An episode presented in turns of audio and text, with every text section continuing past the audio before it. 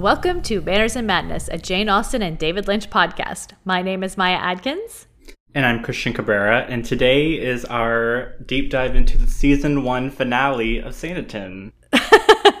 Maybe I'm saying- series total. no, I'm saying season one because I need a season two. I'm I know it after that episode.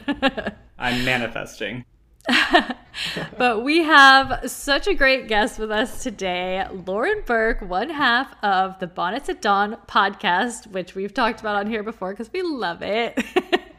Thank you. Welcome, Thank you so Lauren. much. Thank you guys for having me. I'm like really excited. Also, I watched Lost Highway last night, which I know was not in preparation for what we were discussing today, but we could absolutely discuss Lost Highway or um, Mulholland Drive anytime. Oh my gosh. Well, maybe you'll have to be our guest when we do Lost Highway. it's one of my favorite David Lynch movies. what a film! What a what a movie experience, as Amazon calls it, and that is correct. Yes. Gosh, that movie, the first time I watched it, I had no idea what it was about. And the second time I watched it, it blew my mind. I was like, this is the most genius thing I've ever seen. I'm excited to see it. That's what's great about Lynch. I mean, like, like Mike Leigh is probably my favorite filmmaker. He's up there. He's in the top five. But what's great about both of them is that you can just rewatch so many times, get so many different things out of Yeah. it. This time I was watching, just like blown away by the composition of the Oh, film. I think yeah. that was the thing where I'm like, oh, every frame is so deliberate. But anyway, so, well, I might as well just jump in. You have a lot of him, David. How much David Lynch do you know? How much have you, are you familiar with? So we might talk a little bit about this once we talk about adaptations, but I so I wanted to be a filmmaker for like ever. Oh, exciting. So me falling into this like women writers thing, which I love dearly, is is not was not my intention.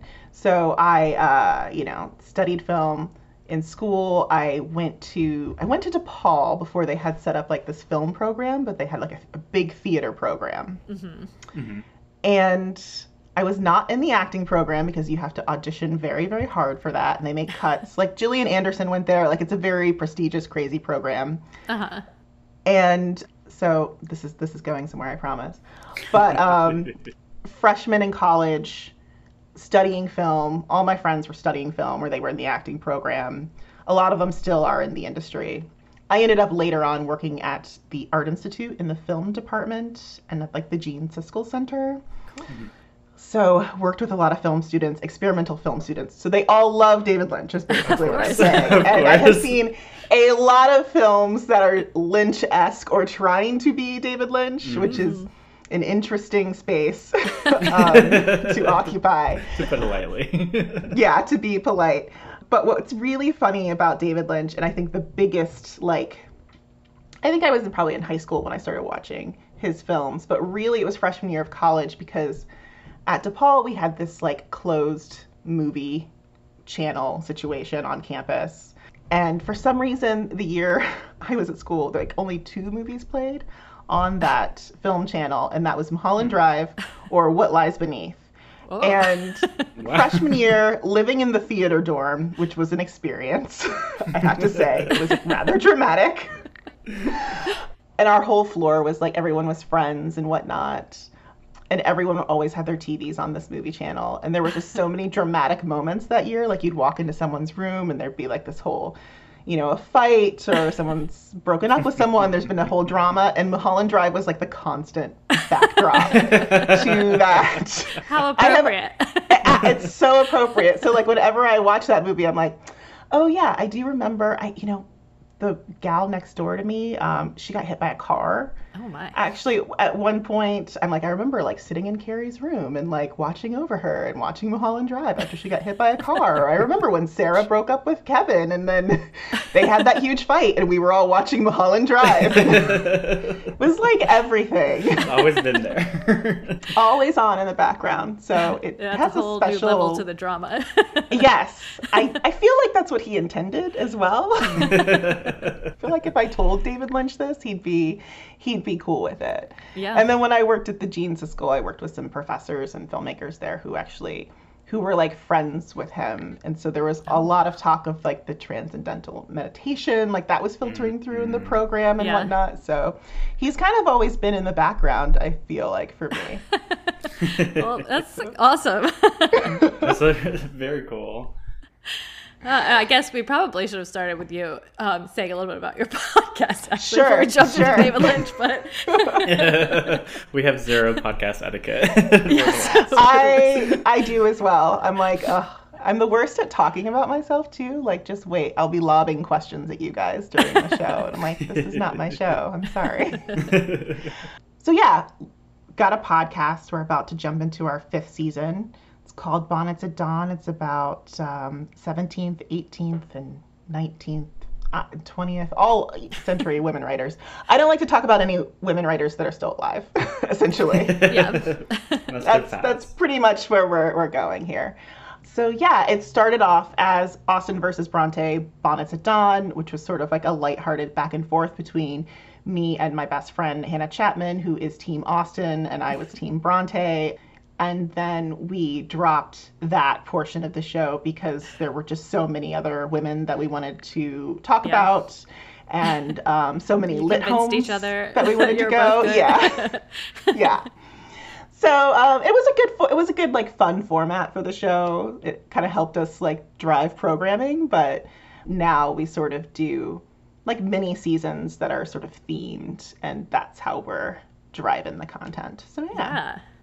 I've been really enjoying it. I mean, this year has not been the best for me to actually read new material, but I have um, Mm-hmm. discovered a lot of new um, authors that I hadn't known of before. that's awesome. I'm glad. me too. I mean, me too. Honestly, over the past four years, so that's really good. Yeah. And we are. Um, I think when this airs, we will be coming back. Oh yeah. So wow. yeah, I'm editing now. Exciting. And you have a book coming out. I do. We do have a book um, called Why She Wrote, which is a collection of like comics and essays about women writers.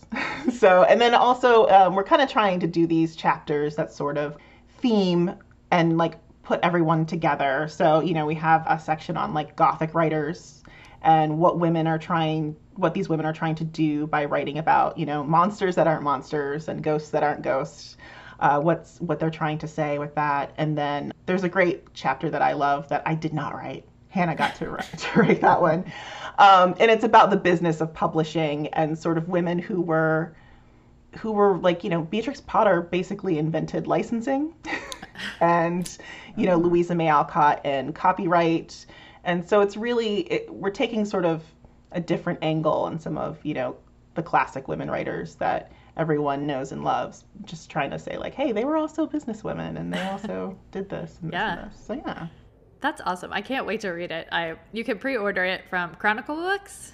you can indeed. It'll be out on 420. Perfect. Yeah. Some nice light reading. yes. oh, because you guys started in comics, right? We did. So I so I was in that film space. Long story short, wrote a pilot. The I sent the pilot to the BBC like an idiot. Like you guys should publish me, or you should make my show. And they were like, they actually sent me a really nice letter back, and they're like, you're very talented. This is very expensive. so no, we're not going to make your show. But they did give me like some contact names and some really good feedback. Um, and then I got a hold of an agent, and the agent was like, I like this, but I think you should go turn it into a comic and then like see what happens.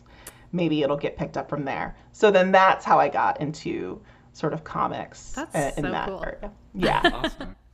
and then I, I did, and then I did turn it into a comic, and then it did get optioned. It'll probably absolutely never go anywhere, but I do have some insight onto how that adaptation process happens, like sort of on the back end. I feel like when I first discovered you guys, you had already been doing it for several years at that point and I kind of went back and was listening to some of the early ones and I was like, how do I get my hands on some of these comics? But I could never find them. Oh gosh. Well, I will say one of them, uh, Comic Book Slumber Party, which is the anthology series that Hannah started, and she then kind of turned. Uh, she started working with Avery Hill Comics on that. So you can get Comic Book Slumber Party via Avery Hill. Okay. And I recommend Return to Bitch Mountain, which I wrote a story on as well. Definitely. and I just like the title. Yes, so a there's great title. So yeah, definitely um, Avery So we can Hill. call Sanditon House. So yeah, yeah, yeah. Um, Avery Hill. We'll put some stuff up on. We're we're terrible about self promotion. I have to say. I'm always like, yeah, it's out there. Yeah. Terrible. I know what you mean. you have to actually Yes. go on social media to promote yourself. Uh, yeah. And I guess the last thing would be uh, how what what where did you first discover Jane Austen? Was it from the podcast? No, let's see. I I feel like I feel like she was summer reading for us at school, which I, we've talked about on the show before. How I didn't have a lot of female writers like or writers of color. There was not a lot of diversity on my curriculum, mm-hmm. and definitely a lot of the female writers were relegated to like summer reading. And then you'd kind of come back and talk about them in class for like a day and then move on. And so Pride and Prejudice was definitely treated in that manner, treated as sort of like a lighthearted romantic comedy. But I enjoyed reading it right away. And I can't remember how old I was middle school, high school, around there. Yeah. And then loved the adaptations, of course. And then when I met Hannah, um, Hannah was, it was just before she started working at the Jane Austen Center. And so we, out of our, all of our friends, we're the only ones that really enjoy talking about classic literature. Like none of our friends are interested in our show, like at all. um, they all make comics or like are in like the industry in some way. Um, so they're interested in storytelling, but they're always like, oh, I don't want to. So old. So we were like the outliers, and we were actually at a festival in France, and that's when we were like kind of going back and forth and talking about like. I was like, well, you know, I'd, I'd like a reason to read more Jane Austen. Like, I'd like an excuse to sort of Yeah. Do something other than work because I think work that really had taken over my life at that point. And I was like, I actually need a like a deadline driven project to like do pleasure reading, honestly. She was like me too, and we had like kind of start tried to start like a little classics book club amongst our friends, and that had not worked at all. so we're like, okay, we'll do the podcast, and that will give us an excuse to sort of go back and for her reread everything, and then also read any of the Brontes because she had not read any of the Brontes at that point. Ah. And for me to read, I think I had read Pride and Prejudice, Emma. I think I'd read everything except for, um, I don't think I had finished Northanger Abbey at that point. So I had skimmed over it the first time. Yeah, that's the first one we did was Northanger Abbey, and uh, Perfect. we apt, found a lot apt. to love in it. yeah, it was a great starter. yeah, Great It is. intro. I love that book now, actually. yeah. I think it's maybe my second favorite at this point. It's hard to say Ooh, until we've read them all again. I love? Mansfield Park. Ooh, wow. I know. People that love Mansfield Park really love Mansfield Park, and I appreciate that about them. Actually, I really enjoy Mansfield Park. Actually, especially after our our read along, I was like, okay, I really got a lot out of that. yeah I, I can't wait to get to it on the podcast because it's one of Mm-hmm. those like i know i love it a lot but i don't know exactly what it is about it that makes me love it more than the others but i can't wait to get to it so Mm-hmm. Yeah, we can talk that about would it be nice to see if it if it has changed at all. Yeah. Okay well let's get into sanditon a bit christian what were your first impressions of this po- uh, podcast of this episode great. um, I I loved this episode. I thought it was a pretty good finale episode for a first season. they packed a lot. They packed a lot into They it. I felt like did. Mm-hmm. watching a movie. I was like, God, how long is this?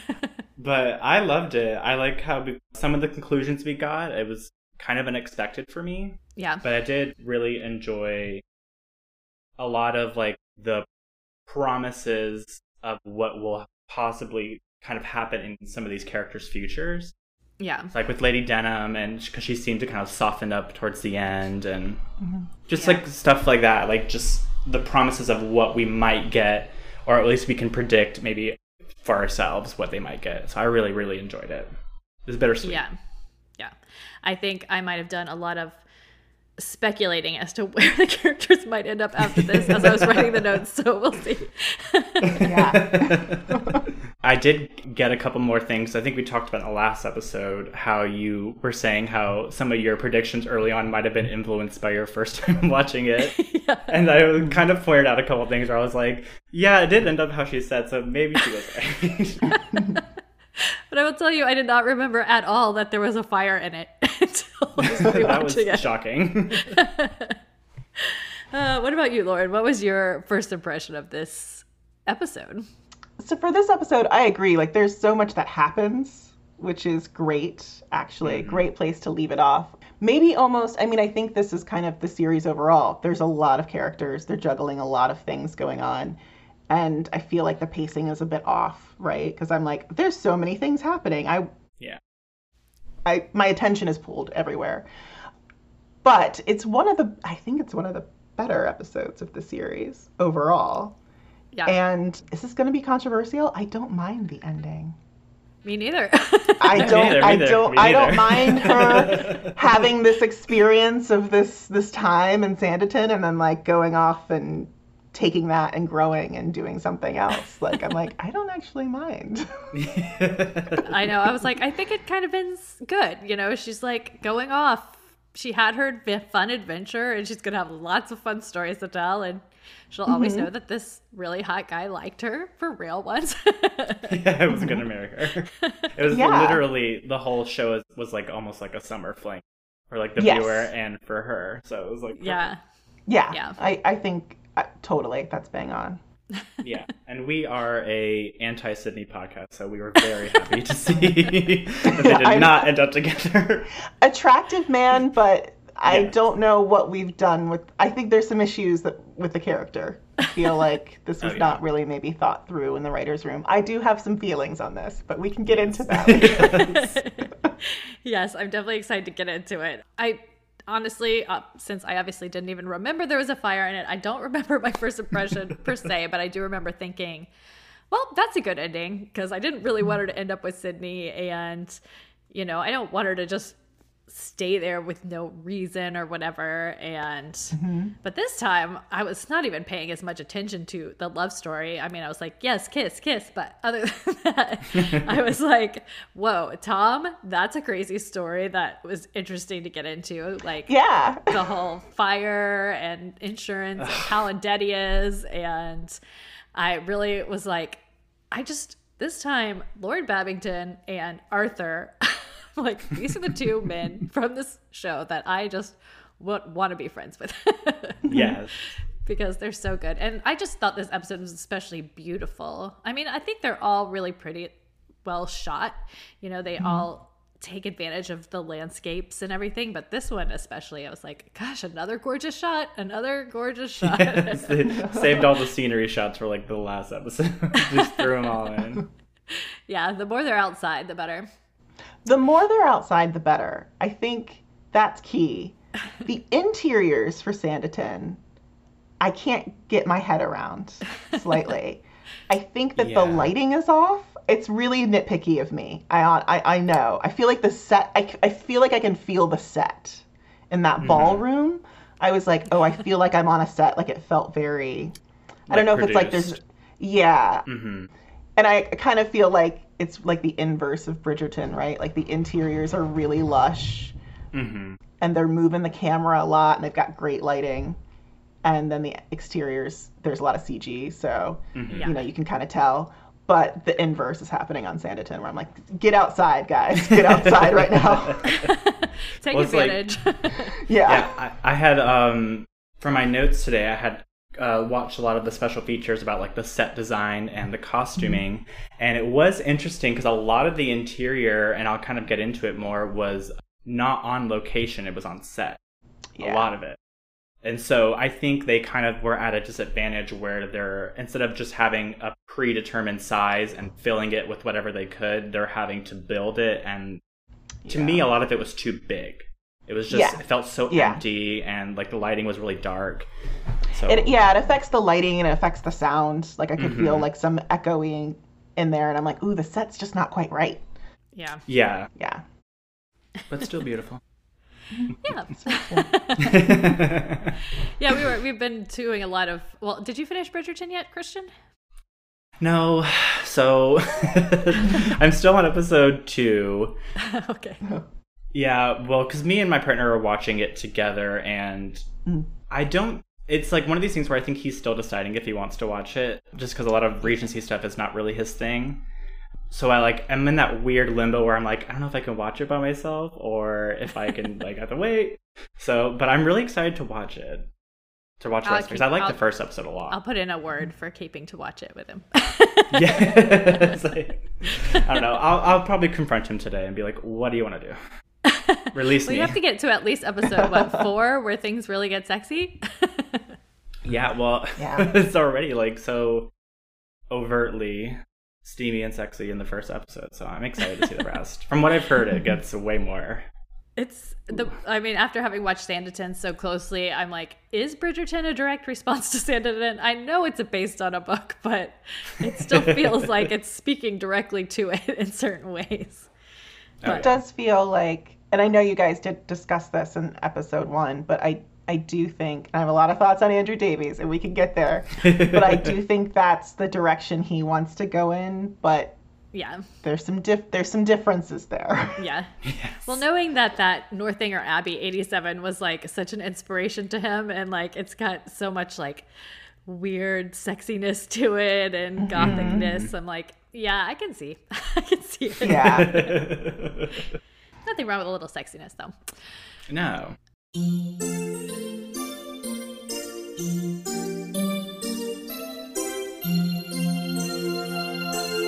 All right, well, let's go ahead and get into the notes. Yes. All right. So, notes for our eighth and final episode of season one. Our director is Charles Sturridge, who was Is that a new same- person? I think he was the same director as the last episode. Oh, okay. So they kind of like do three and three, and then he did the last two. Gotcha. So we had that, and then our writer was Andrew Davies, and our story editor was Harriet Creelman. So I guess he wrote the Did she story episode. edit all of them? I keep asking. Mm, like, No. Go through all your old notes. no, I, this is the first time I'm seeing her name. So I think it Oh, was okay. just she just did the last episode. But it was originally we didn't have any new characters. Obviously, we just kind of had some wrap up. But it originally aired in October of 2019, which was you know 20 years ago. Yeah, absolutely. Like, wow, that's what? God, I was. I feel like I Definitely was feels longer person. than that. yeah. Yeah. Today's actually my one year anniversary. Oh, lovely. Oh right, God. Yeah. Depressing. I did kind of go through some of the special features after, and it's kind of like some miscellaneous notes to kind of round out the whole series. okay. Uh, they were talking a lot about like the set design and the costuming and everything, and uh, they were saying that the town that they CGI'd in was kind of based off of like a more Western theme because they kind of wanted to not do explicitly like typical Regency stuff. They kind of wanted to play with a little bit of a just break the rules more and do more modern quote unquote Uh-huh. stuff. So, like- but When like what what is the Western ideal of like, you know, making a new thing out of Going nothing? west, building. Yeah, Yeah. I, that makes sense. I mean, yeah, I, I like that actually. yeah, because they, They were talked a visually lot. trying to do that. Yeah, that makes Yeah. a lot of sense to me. Yeah, because they were talking a lot about how they just wanted this to be different. That this was kind of like it felt like a jumping off point for them to start heading in a new direction with these adaptations. Hmm So it was based off a more Western theme and mainly inspired by uh, Gangs of New York and Deadwood, like ex- like Oh, explicitly taken from those movies and stuff. So, and then they went into the Sanditon house, which is Lady Denham's house slash palace, and was completely like a set. All almost all the I would say pretty much all the interiors were shot on a set. The only Wow. things not shot on a set were like the beach scenes and the town was kind of like a half and half. They turned like the back of the exterior of Lady Denham's house into a street basically because it was so wide. So it's just like the Gotcha. backlot of a palace basically. And I think too, like, because they had that black and gold with like the Mm-hmm. murals, and I think it's really beautiful, but that just eats lighting, like lighting Mm-hmm. Yes. that, like whatever like light designer they had, like God bless them, because Yeah. I think they're like, how do I make this look good? Yeah. Right. Everyone in focus and well lit, yeah. It always makes me feel like when we're in Sanditon, it's or in Sanditon House, I'm like, Lady D, what are you? No wonder you're so crotchety all the time. You're living in this dark, huge, Yeah. black paintings all over the place. I think it's like one of those things that also sounds really, really good, like in the room or like as mm-hmm. you're discussing it, like, oh, it's going to be like black and like gold and it's going to be sort of dark and gothic and sounds great. And then the mm. execution is just like, oh, shit. I guess that's why the whole town has to show up anytime something happens there. It's like, Yeah. Yeah. gather up a posse. we need to fill the room. well, it's like a lot of that sort of dark and gold is, does really well with like uh, like candlelight, and so like they had internally lit the room instead of using natural light, I think it would have looked more full unless like it was eating up all the light.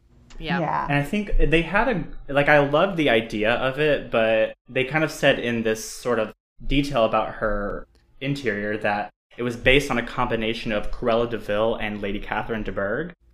Okay. So it's like a We lot could have of gone further Were there- then. I feel Yeah. like that was Painting on the walls. yeah. I feel like Anne Reid was like, I'm actually just gonna do my thing. But Yeah. thanks for the notes. Yes. But it's like I a can lot see the of Catherine stuff, de Bourgh Yeah. or the lady. Yeah. Yeah. I just think a lot of it, like, and I remember her, the way they did her home in the 20, uh, 20, the 2005 Pride and Prejudice, it was very grand, but it was very light. Like, it was hardly any dark. And so I kind of see that. I think it kind of just didn't do well for them to do it with natural lighting. And then for the costuming, they kind of chose a color palette that was more beachy tone, so like that like light baby mm. blues, the sandy tans and stuff like that. And then they for the costuming, they tried to Except for Esther. yeah, except for Esther Yeah. because she's our our goth. Uh, she's a goth. adaptation. but and you kind of see towards the at the end of this episode, like when we have the ball, that she starts to lighten up her wardrobe and everything. So it's kind Yeah. of like that mm-hmm. turn for her.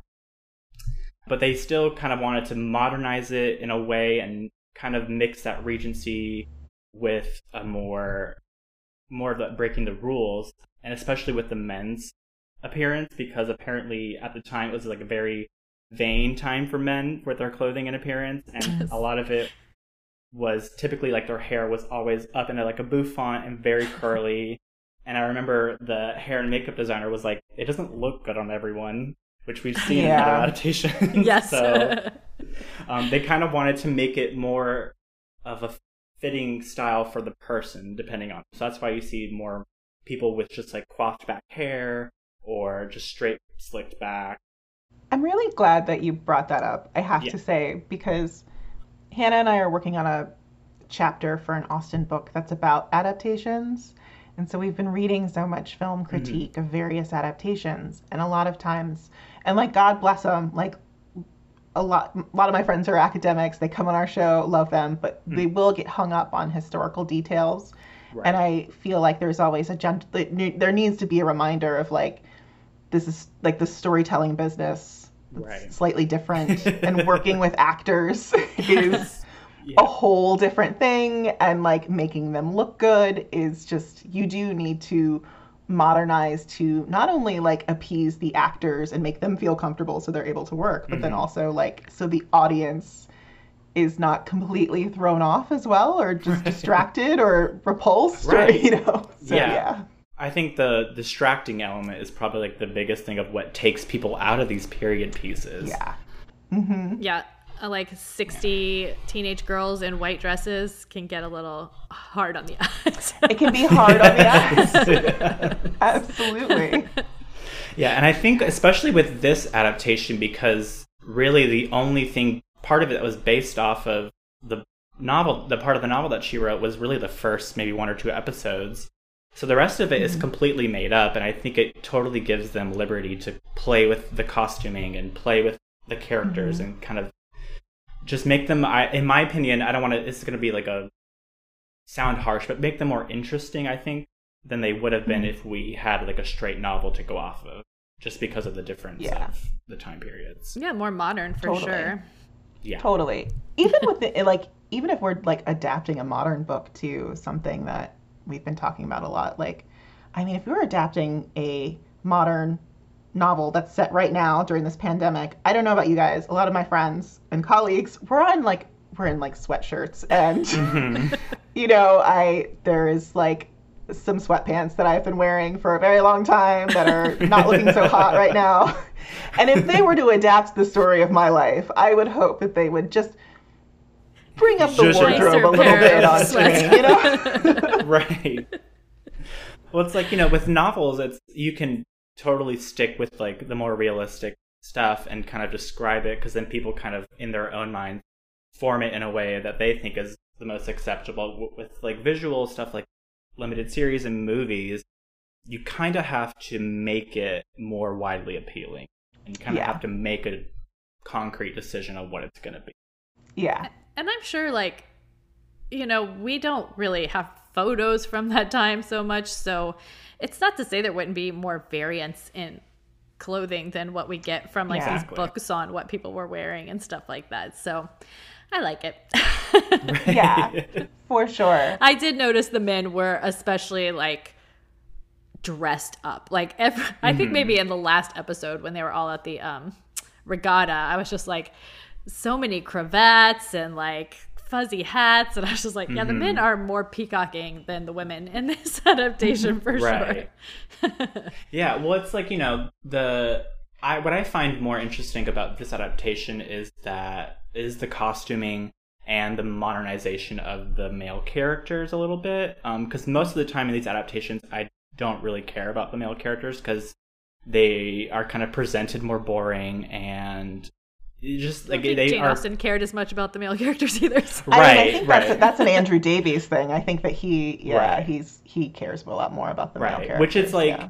there. Uh, I think this is more of an acceptable caring of them in a in a sense, just because I don't want the story to be about them, but I at least want them to be a part of the story in a in an equal yeah. sort of way. Mm-hmm. Yeah. Um, but I, I get to know I, what yeah. their motivations are. Exactly, and I want to see them have more personality rather than just be mean all the time. and then the last part of my notes is I found an article on PBS that was about some of the cast's last wishes based on the finale for their characters. Oh, that's um, interesting. it's only three of them. It's Rose Williams, Leo Suter, and Crystal Clark for their characters. So I kind of wanted to just read like what they said about what they hope their characters do or what they get up to after Sanditon.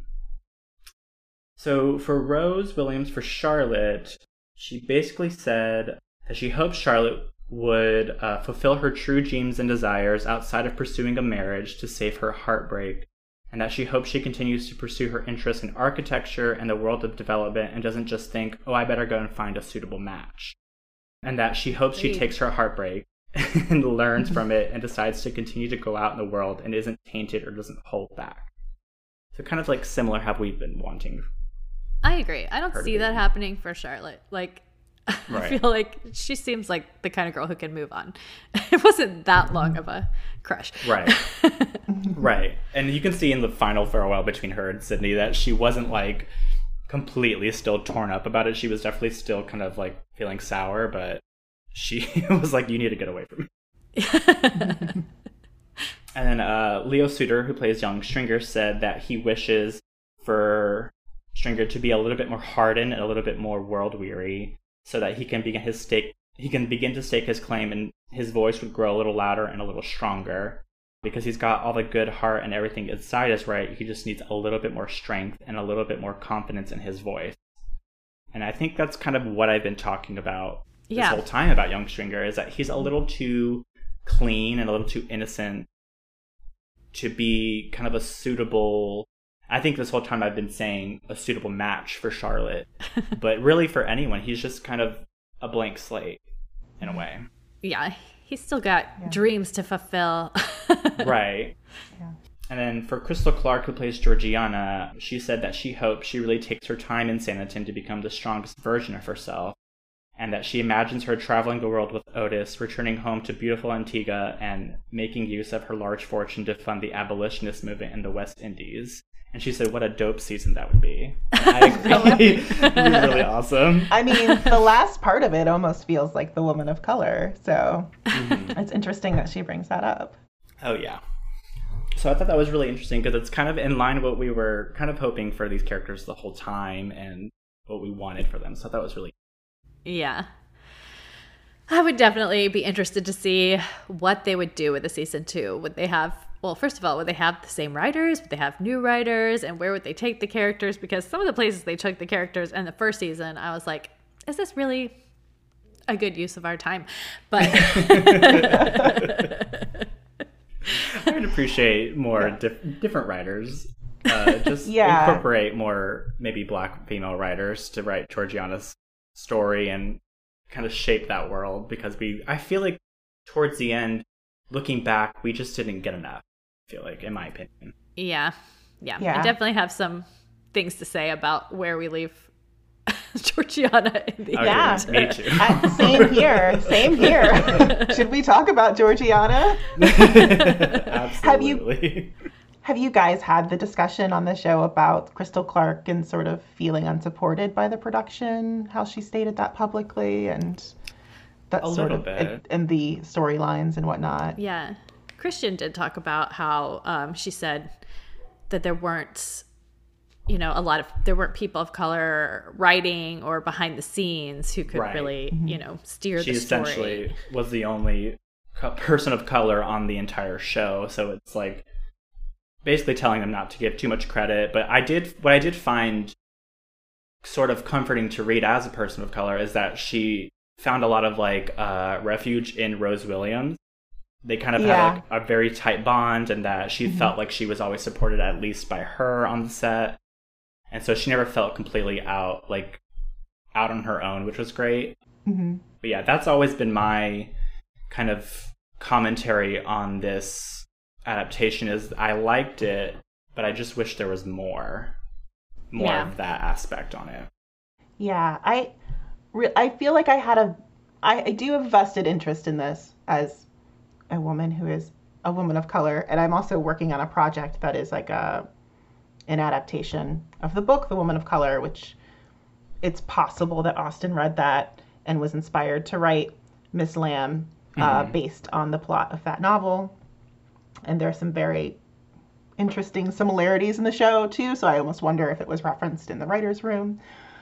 But um, so yeah, I, I feel the same. Like I feel like one thing that's happening in film, television, publishing, and, and I mean in all industries, but something I've definitely had a lot of personal experience with is some you know you're working with some media company and they say like okay we we've cast this black character and that's kind of enough and they don't actually They don't go the you know bring along way. support right? They're like yeah see we've got we've got a token black woman like we're fine.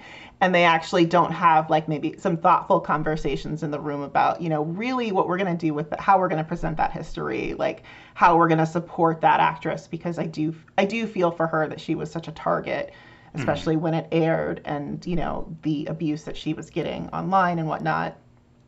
Right. so that stuff I feel like the production really needed to be aware of um, because these are not conversations that are new. And I will say, just within my own career in the past 15 years, these are conversations that being one of the few people of color behind the scenes, I've been like, okay, but we need to do this, this, this, and this. And usually the powers that be go, well, we've cast a black person, so we're fine. We've done our due diligence. We've done it. We've done it. So yeah, I think that was that's like kind of like my big sore point with Sanditon. And yeah, we can we can get into little- But uh, oh, I'll go back to this one point thing with uh, with the fragment of the novel Mhm. is that you know Miss Lamb is not obviously a huge character. We don't know where Austen was going with this character.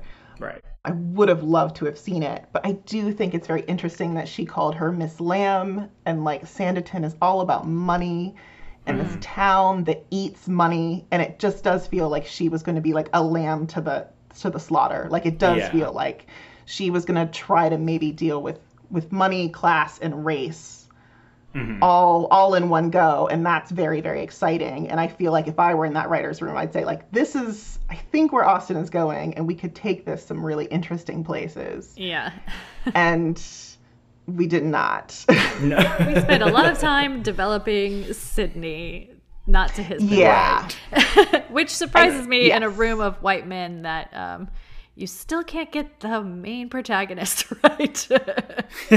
just, I don't know. I found what I found so interesting looking back is kind of like the mention because they do tend to. I think we've only had one other adaptation where they maybe just mentioned in passing the British Empire's history with slavery and I think in this one it's so interesting that they mentioned that it's been outlawed in England, but that it's still going on in the mm-hmm. the uh, colonies and that they don't necessarily dive into it further and it kind of just mirrors how they went on set where they've got crystal clark on set and then they're not going to talk about the rest of it.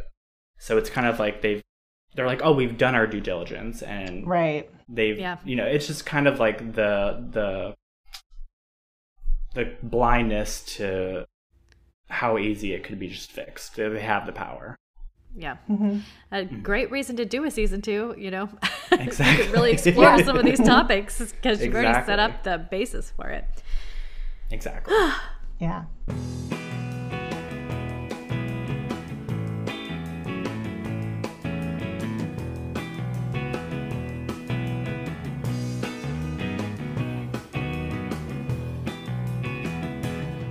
Okay, well, let's go ahead and get into the note. Or I mean, the recap because yes Oh gosh, yeah. For 45 minutes.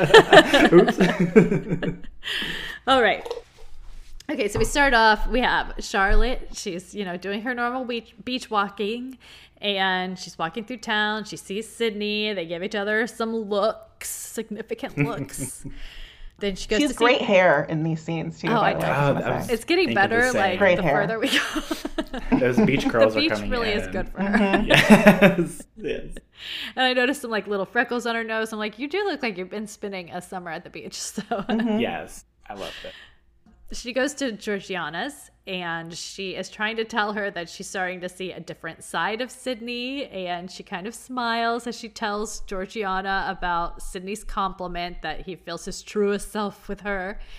And Georgiana says, Oh no, you, you're not in love with him. yeah. you can't.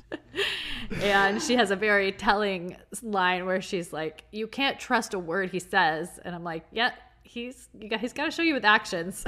mm-hmm. Right. We don't really. And how. And like just like the foreshadowing of what comes at the end, because she's like, you cannot trust anything he says, and then at the end, he you know, yeah. he does what he does. So. Right. I got so much to say when we get to the end. Okay.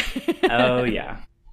Meanwhile, young Stringer has gotten a letter and it's good news. He got an apprenticeship. It's everything he's ever wanted. And now he has to tell dad. oh, Stringer. I know. This this episode is does a lot of jumping back and forth and back and forth. So it might seem a little crazy in the notes, but Lady D and Esther are playing cards. Their relationship is funny. I would have loved if there was a season two to see them living together a little bit longer, but because mm-hmm. they're all like eye rolls, but secretly amused with each other the whole time. Mm-hmm. Oh yeah, two sides of the same coin. Yeah, they're just really funny together. Lord Babington arrives and he wants to go for a carriage ride.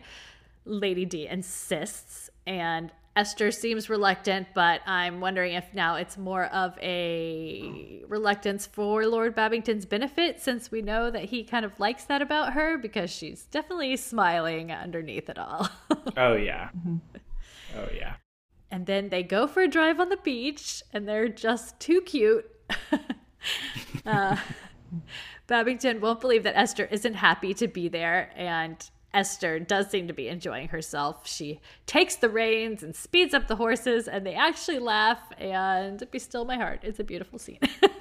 I got is. a little teary, just yeah. you know, happy tears. it's always a great scene with Lord Babington, and I, I think he. And I've said this before. He's the best male Austen character that's I think in any adaptation I've watched, just because there doesn't seem to be any of that toxicity, that toxic conflict that we get from a lot of the male characters, which I know she didn't write the rest of it, but just I I just he's my favorite. That's all I'm trying to say. yeah, well, he's definitely got I feel like he's the one of the more modern characters that yes. we've ever seen, for sure. Yeah. Because, you know, yeah. Okay, so uh, back at Trafalgar House, Tom is playing with the children. Then he talks to Charlotte a little. There's a midsummer ball coming up, so I guess we're in July. and Sidney arrives and wonders if Charlotte needs anything in town, which of course she does. And Mary is in the background watching, and I'm wondering, is she picking up on this? Because she seems to know what's going on. Oh, for sure. But there's not really any hinting towards it per se in the future. Like, mm. she's like, okay, well, I know it sucked, but goodbye. you know, she doesn't like, uh, but we'll see. I know Babington knows what's going on. For sure. Esther comes home. Lady D sees that she's happy, uh, but Esther thinks Babington is a fool for loving her and for thinking that she could love him as much. And Lady D says it's way better to be loved than to love, especially in a marriage. And she's, I mean, not bad advice. No, like, she's like, Lady, it could be worse. right. Seriously. She says she's speaking from experience. Before she was married, she was in love with a handsome man who kept her dangling and then married a rich girl. And they're bonding. little little foreshadowing there. Yeah, I like to hear a little bit about Lady Den- Denham's. I can't even say it anymore. I'm telling you to say Lady D. I like hearing about her past. Mm-hmm. Okay, so Sidney and Charlotte are walking to town, and they're kind of awkward with each other. They're talking about the ball, and somehow they've walked away from town, but no one is sorry for it. Sidney just wants to be alone with her and they've been thinking about each other and then woohoo they kiss. And they said i can still be excited even if i don't love sidney. Yes, we don't get a ton of them in austen works so it's exciting regardless. It's like on this beautiful hilltop with the water in the background. Yeah it was a really pretty yeah. moment. at this point i kind of had a, a thought creep in that was kind of later affirmed by the ending where it seems like we're not getting any sort of like public affirmations from Sidney towards Charlotte about how he feels about her. It always feels like it's like behind the scenes or it has to be away from people. And which I feel like if it was public, it wouldn't be a big deal. Yeah. Although this episode made me think like the second you mutually form a crush with someone you get married in regency times like, I, I also had a thought about like how quickly everyone was like i guess i'm in love. I like you? Oh will you marry me? Yeah so it's like oh okay. Yeah. so maybe he just hasn't had enough time to you know show his love to the world. Maybe. It just if we give him know. the benefit of the doubt. Yeah it just kind of gave me that weird sinking feeling of like he can't commit 100% and he wasn't going to ever yeah. because you know whatever happens. Yeah i agree. Well doing it publicly definitely would commit because it would it would right. signal to everyone else that she and also it would for her reputation and for her sake. Right. Yeah. He can't really buy in just yet. So i guess it's a good thing he didn't then for her reputation's sake. Yeah. seriously. Long run Okay, so that night, Georgiana is getting ready for the ball, as are the Beaufort girls. Charlotte and Mary both look pretty. Esther made an effort. All the boys have butterflies. and Mary seems like, uh, well, I guess I wrote Mary seems like she's expecting a proposal, so I guess she, maybe she did definitely know what was going on. Oh, yeah. And Georgiana is looking at Otis's picture in her locket. I wish so Otis sad. had made another little you know, appearance in this last episode, besides just the picture. Yeah. Yeah. I, I guess I did think about that. Yeah, that was my thing because, like, I, I do want him to come back. I do think that they are really good for each other, but I think the situation that he put her in was one of those where it's going to take her a long time to kind of trust him again. Um, but I did kind of like at this point, because we're not really getting hardly any Georgiana, I feel like she had been relegated to kind of like a background character. Yeah. Which is kind of sad. Felt like to they see. didn't quite either know what to do with her. or They were very deliberately like, we won't do anything until season two. Right. Yeah. Yeah. I think they were kind of like, well, we wrapped up her main storyline. I mean, I was glad that she Mm-hmm. was at least in the first half of the episode with the the dancing and everything. Mm-hmm. That was Because I couldn't scene. remember if she was in it or not. But I think I know why I thought that because they kind of just don't even say goodbye to her in the end. Okay, we'll get there. Right. so young Stringer is also dressed up for the ball, but first he has to have his word with Dad, who is up a ladder. So I guess his leg is healed. Yeah. Ugh, this tibia. Young Stringer tells Old Stringer about his apprenticeship, and Old Stringer thinks he's just trying to impress Charlotte, and he that he thinks he's too good for the life he has. And young Stringer speaks angrily to his dad and slams the door on his way out. I feel bad for Old Stringer in this scene because I don't feel like he's being like I don't feel like he's like needling him so much as just being like, "You're gonna leave me." you know, I feel like that was what he was really thinking. Probably. But Yeah. it's, it's it's a mixture of that and it's that idea that he expressed earlier in the show where it's like you how like how dare you think that you can like think it's like he's thinking that young stringer thinks that what he has right now is so shitty and it's that idea of like well, why would you want to do better you think it's so bad the life i've given you and it's it's tough Yeah. to see Oh, so sad. Okay. At the ball, everyone is dancing, everyone is ravishing. Sidney tries to ask Charlotte to dance, but Tom waylays him, and but it doesn't stop him from staring at her. Mrs. Griffiths and the girls come in.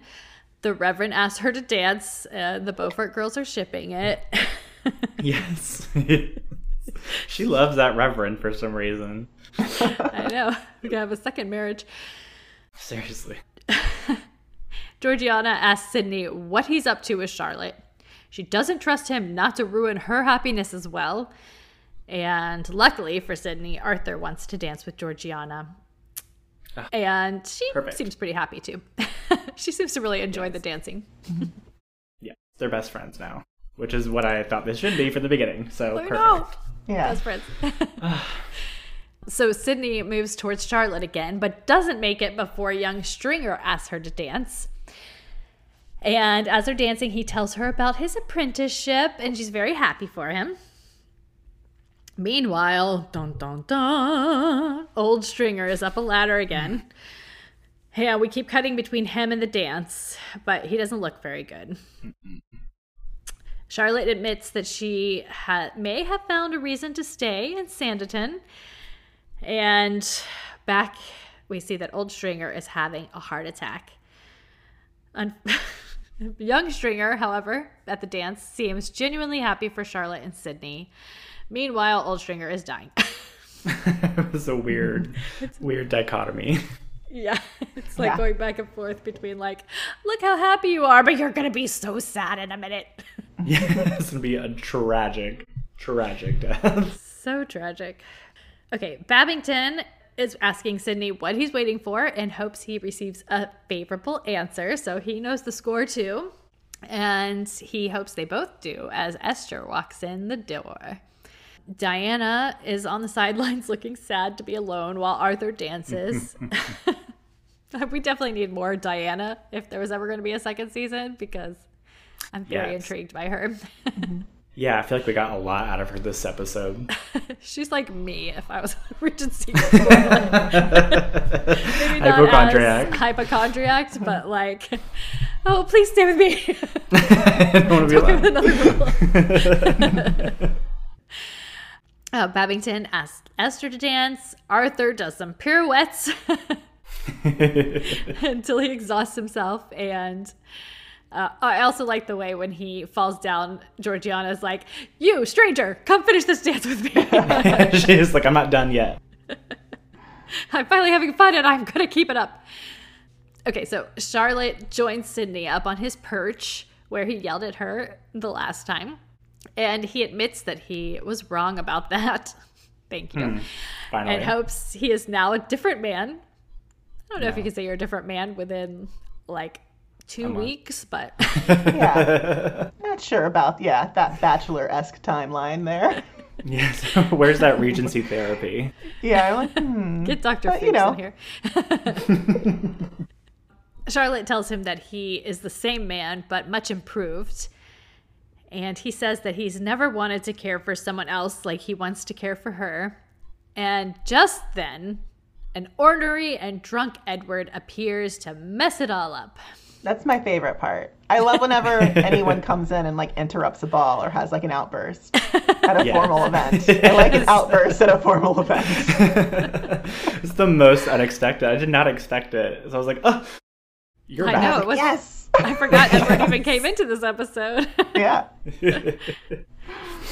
Oh, yeah. So he confronts Esther in front of everyone, rude, wanting to know if she still loves him. And she tells him to go. And Lady D wants him put on the next coach to L- London. So Sidney goes to see to it. Esther is distraught, of course.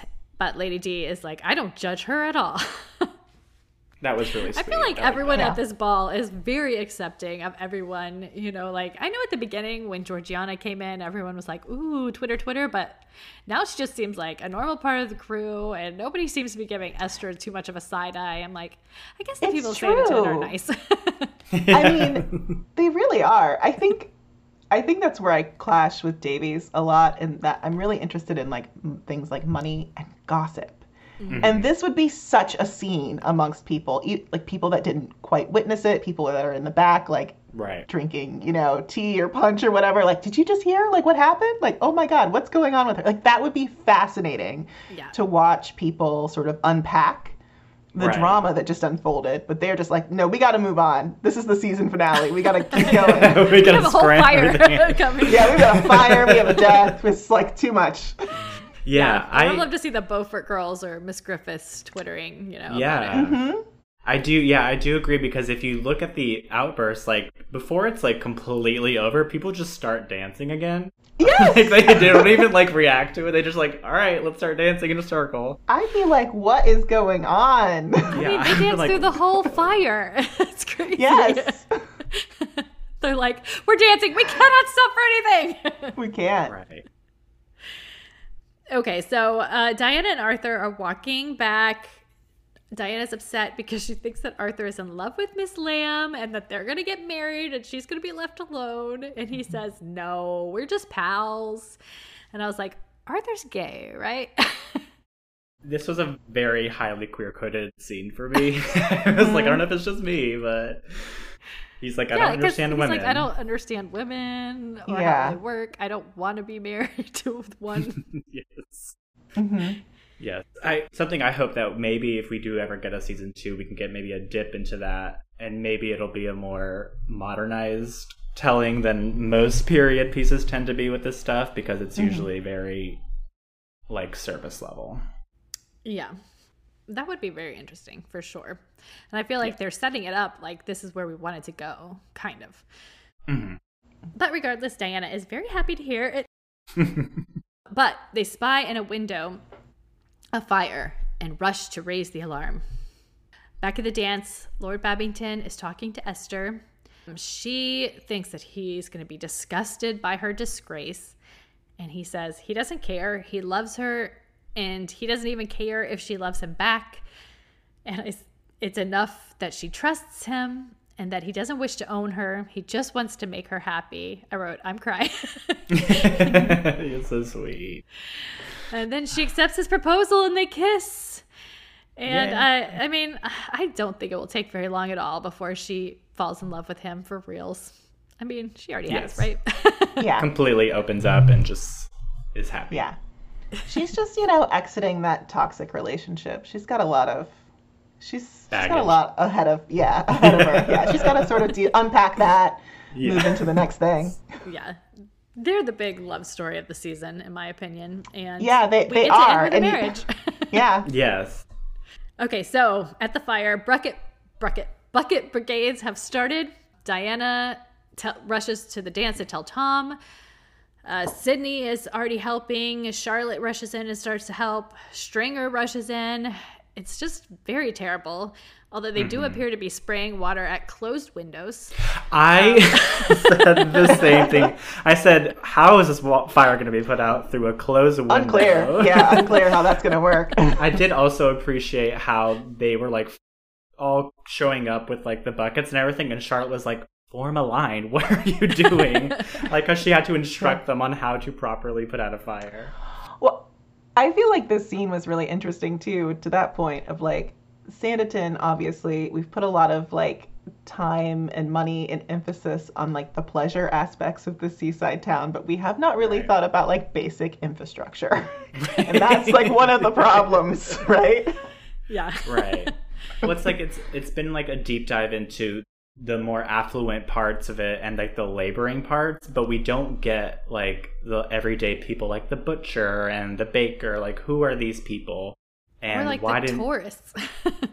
right Who are the tourists? Yeah, I want to know. Yeah, I mean, but all of that, the butch, like everything, because this is yeah, this is about like money and the leisure class Mhm. and like what a what a resort town would do to the working class as well. If Right, anyone- yeah. If anyone lives in a tourist city, I think we kind of know like we want to see what it. happens. Yeah.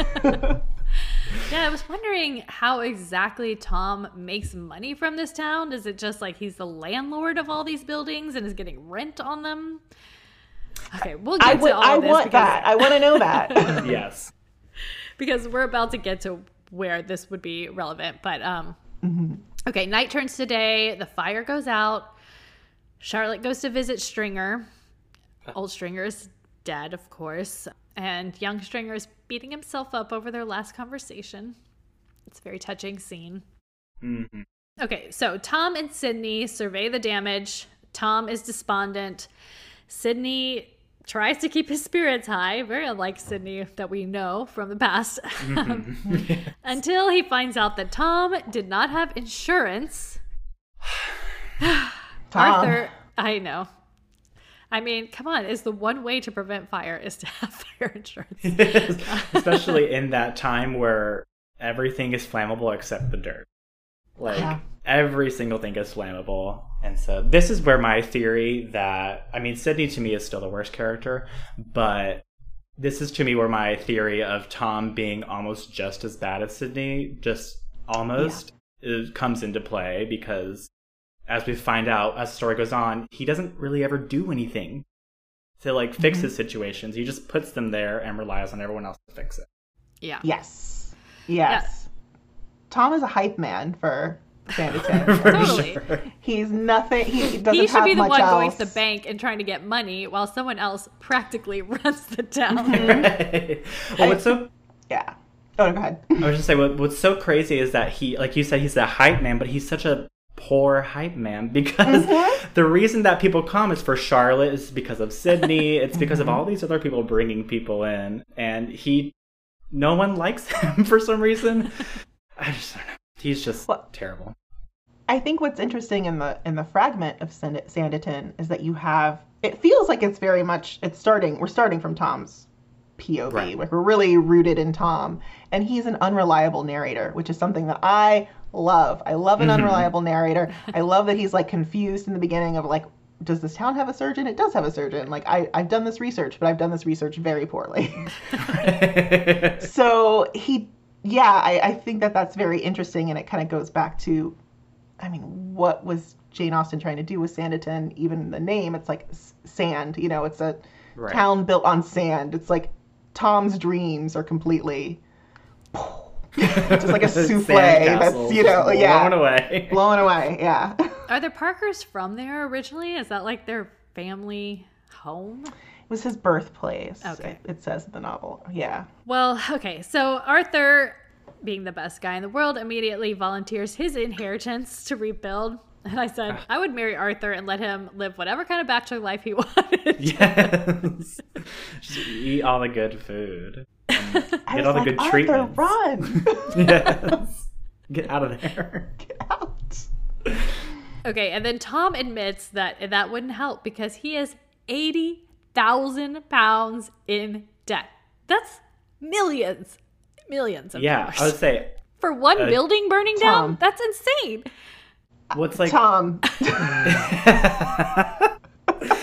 I mean, there was there was such like a big hubbub about Georgiana's fortune being a hundred thousand, and how she's like the richest person ever, and then it's like, okay, you're that much in debt, so yeah. what were you spending it on? And how will one building go like burning down destroy all of his prospects for money in the future? It hadn't even been opened yet, hadn't even been finished. So I don't like I just don't understand how this building can I mean like will all his debtors now want their money back because a building in Sanditon burned down or I Will think Tom's going to- down. I feel like he's going to understand down. it. I mean, if there's any justice in the world, but he might just be another real estate developer that gets away with everything. I don't know. Probably. it's. I think of what it is is like that was like it's all the future prospect, like the money that he was going to get from those buildings, but it's also like I'm sure the money that he's taken to invest in the workers, the extra workers that they got, all the materials and everything, and now he's going to have to do it all over again for the stretch of building. And he's Yeah. clearly not necessarily been making any money, which is crazy to think about because that lady Susan was there, and I'm sure she spent money. I know, but like that's what I was get it. confused about. Like I know it will bring money to the town, but like Mm-hmm. how does it directly give him money? Does he like get a cut of all the hotel rooms that are rented, you know, like I just I'm sure. I'm sure he does, but I I wish that we had like really set up the financials yeah. Yes. in this because I think that's that's something that's needed really in like all of Austen's adaptations because I think a lot of characters, a lot of their traits get caught up in like that's just a weird personality trait where it's actually like it's a money driven situation. yeah. Yeah. and we don't understand what the money is as i think a lot of times the screenwriters or the directors or whoever go that's not really interesting or people are not going to really get hung up on that but i think i think it i think it is It is a big i need to know yeah. yeah, well, like, I I, mean, need it's to like know what the the main stakes driving are force of their entire culture is like I mean, getting married is all about money, so Mm-hmm. and living and money. and it relates so much to like today too like i feel like we can make a really we can make some really great parallels between Right. sanditon and this resort town and like things that are happening in modern day society as well. you know, love, marriage, great elements to do that, and relationships are great elements to do that, but also money, because that's something people relate to and they understand. yeah. Yeah. I think that's probably, for me at least, it was one of the most mysterious and confusing things about a lot of these Regency pieces because I, and even like broken down into like the servants, I'm like, do they get paid weekly? Like, how, how does this work? on. I don't understand how they get money and like the idea that a hundred thousand pounds is like you're gonna live like in the top tier comfort for the rest of your life. You don't have to work again. Like how does that work? I don't understand how she's able to keep that money if she's constantly spending. So I'm not like the spending of it is so mysterious. Yeah. Yeah. I feel like that could have been it mm. could have been broken. I mean, in every adaptation, I feel like it needs to be like we need to figure out a way of like how to, how to translate that. Yeah, Yes. someone needs to do a Regency based TV show that's like about like a banker. yeah. Money. yeah. I mean, the the piece that we're working on right now, it's about like Mr. Collins and money. oh. And I think one thing that really gets, I mean, we all know that like the estate is entailed to him, but I think what so- sometimes gets lost is that he's like a this man that's really in the gray area, and mm-hmm. he's like a young guy who's like not only just sort of he just sort of happens to have had this awesome job just thrown at him. So he's like, mm. "Oh, I've not had a great life and suddenly I have this great job. And then also I'm getting this inheritance." Right. And so he's this guy that's kind of like caught between stations and it does draw it you understand him better when you sort of understand his Yeah. financial situation, I think. And Yeah. so I I need to know Tom's driving force for like what he's doing with this money. yeah. is he just an idiot or like is Yeah. there something else going on? I think we got a taste of that sooner, like earlier in the show, where he, you know, is promising all these extra workers and then buys Mary a necklace. And she's like, What are you doing? What are you doing?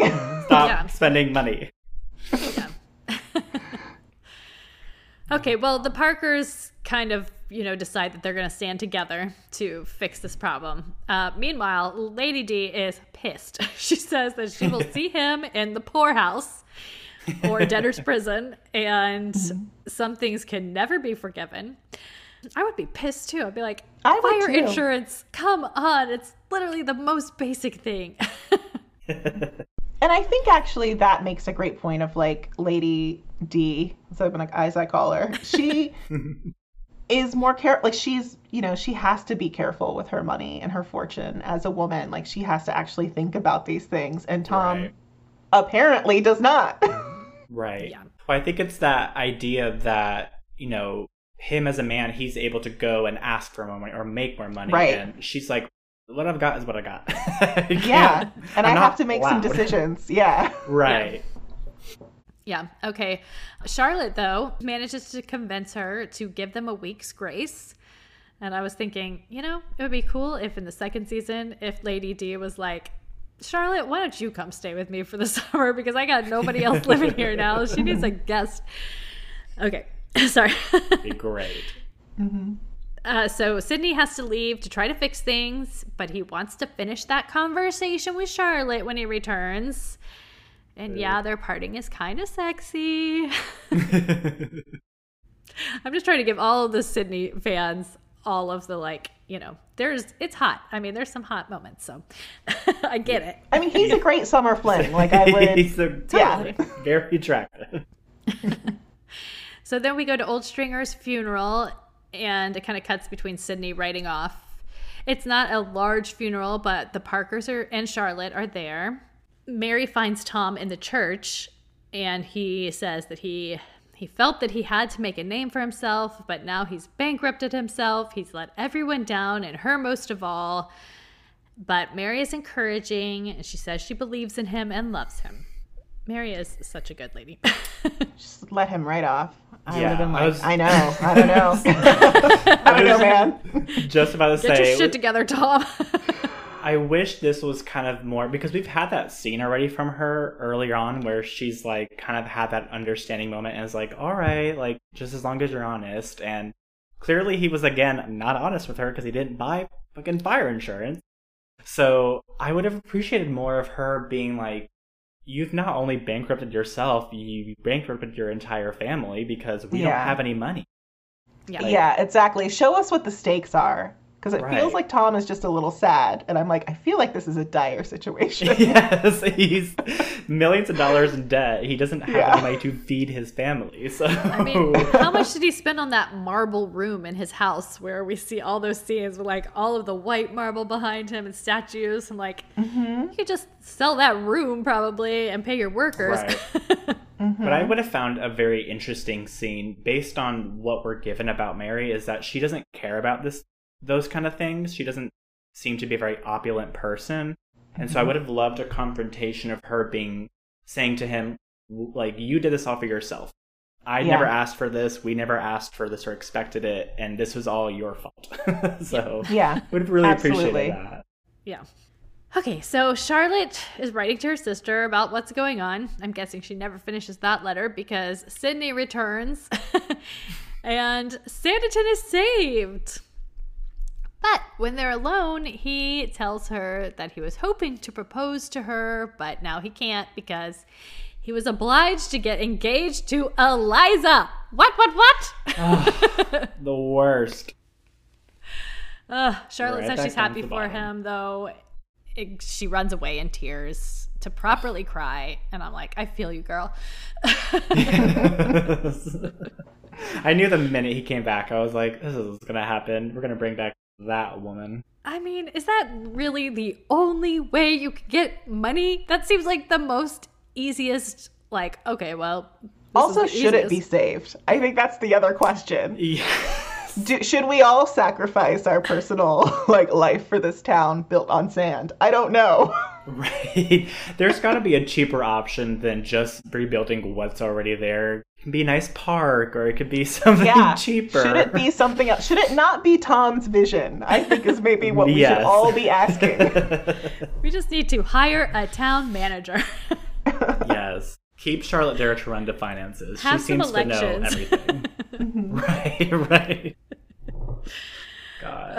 Um, Eliza, I mean, I can't even. Okay.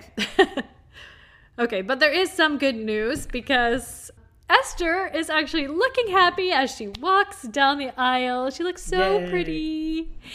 And Lady D is proud and everyone is happy for them. And I was like, there's our happy ending. yes. we got one. I was pretty shocked at how sparsely attended it was, though. well, I bet Esther doesn't have a lot of Yeah. friends. No, but I, I, I feel like you know, especially a high-profile wedding back then, and considering that Lady D is kind of the investor, the supporter of the town, that they mm-hmm. everyone, especially after that whole ball scene, that everyone would be like, "I gotta see this wedding," and they would have Yeah. showed up. Although know. that ah. is a big criticism know. that I have of the show is that it does feel a little empty. It does feel empty. I feel like I A need little a few more Which I guess is why he's 80,000 pounds in debt. Yes, I mean, one's yeah, he's he's not even advertising. Like that's the No. thing. Like Everyone's Charlotte's like, the one there that was a did that. fire. I'm not staying there anymore. yeah, that's true. Plus, I feel like the wedding happened within like days of the proposal. Yes. Mm-hmm. I mean, it's hard to tell, really, Yeah. but And then we do get a, a a comment about how rural and how I don't what's the, I can't remember what the word Eliza used, but it was oh, very uh, country. country. Yeah. Yeah, So I was like, oh, okay. Okay, so uh, Lady D asks Charlotte about her marriage prospects, but gets distracted before she can respond.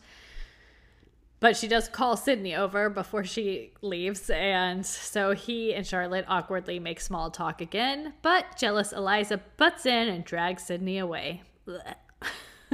The worst. I, I just- don't know I why feel she would want to marry him. Because they're both terrible. I I guess just- it's like a victory in her, like in her mind. Yeah. Oh, I got what I wanted. I just this scene was so I don't know. I felt like it was so unnecessary just because like when he comes over, it's almost like he just is like ask Charlotte like, "How are you doing?" Since I destroyed everything that you thought was gonna happen to you, and Mhm. it just was so like flat. And then she comes in and kind of does all these digs. I feel like Eliza should have been our main villain because I feel like they tried to set up Edward and Clara as our main villains, but we kind of liked them a little bit yeah. in different ways. Um, Yeah. But I feel like there's not a likable quality about Eliza. Yeah, because Eliza has like the kind of uh, rudeness that is so typical of just like, you know, mm-hmm. just people nowadays still. There's a lot of that kind of like passive aggressive, jealousy type stuff that goes on. So I feel like she's very understandable. So you don't really need like, but whole why is she like this? Because, you know, she's gotten everything she wanted. That's an easy one to know why she's like that.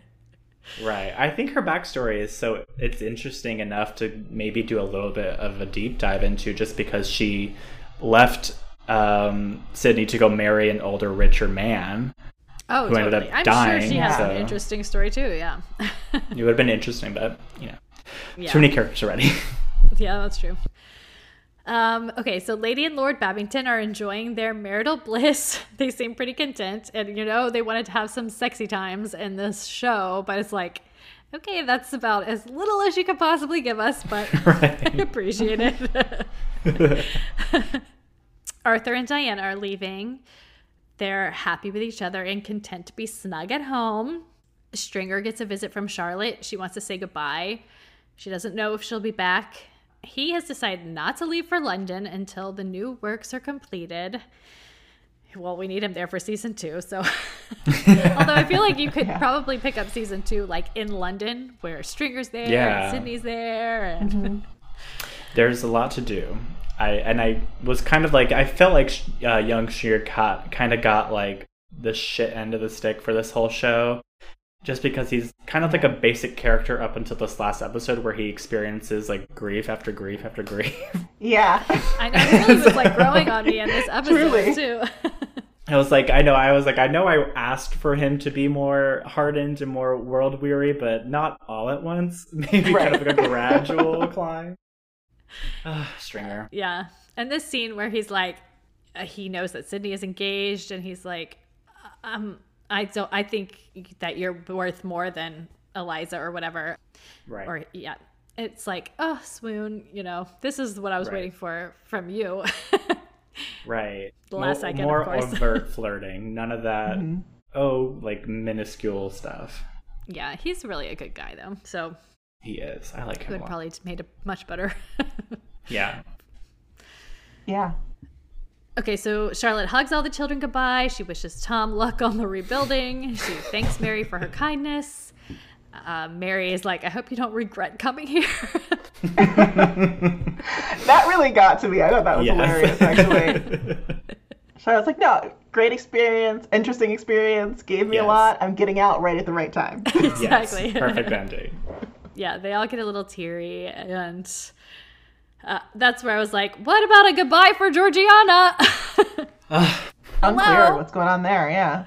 Well, I, I wanted to see them tearily hug. They were the yeah. relationship yeah. I was most invested in for the mm-hmm. first yeah. half of the show. the best friends, because I think like we got little blips of them like at their like most best friend level.